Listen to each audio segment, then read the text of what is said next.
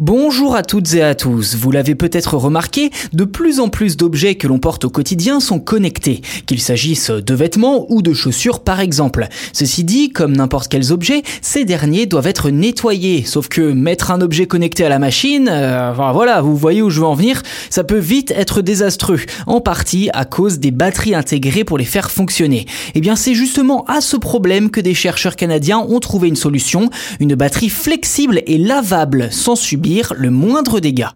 C'est dans la revue Advanced Energy Materials qu'une équipe de chercheurs de l'Université de la Colombie-Britannique au Canada a détaillé son procédé pour mettre au point cette batterie nouvelle génération. L'objet est en réalité composé de zinc et de dioxyde de manganèse, habituellement utilisé pour créer des électrodes sous une forme solide.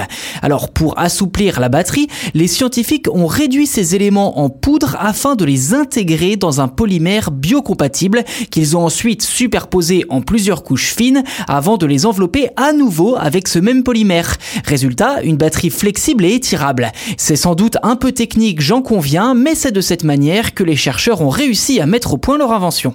L'équipe a ensuite vérifié que la batterie était bien scellée en la passant dans une machine à laver, 39 cycles de lavage domestique mais aussi industriel, au terme desquels la batterie n'avait subi aucun dommage.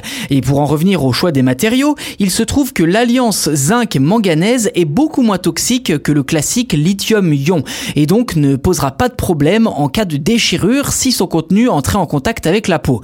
Par ailleurs, le choix de ces matériaux précis devrait également permettre de réduire les coûts production. C'est en tout cas la conviction des chercheurs qui espèrent par la même occasion que lorsque cette batterie sera en mesure d'être commercialisée, les industriels la vendront au même prix qu'une batterie rechargeable classique.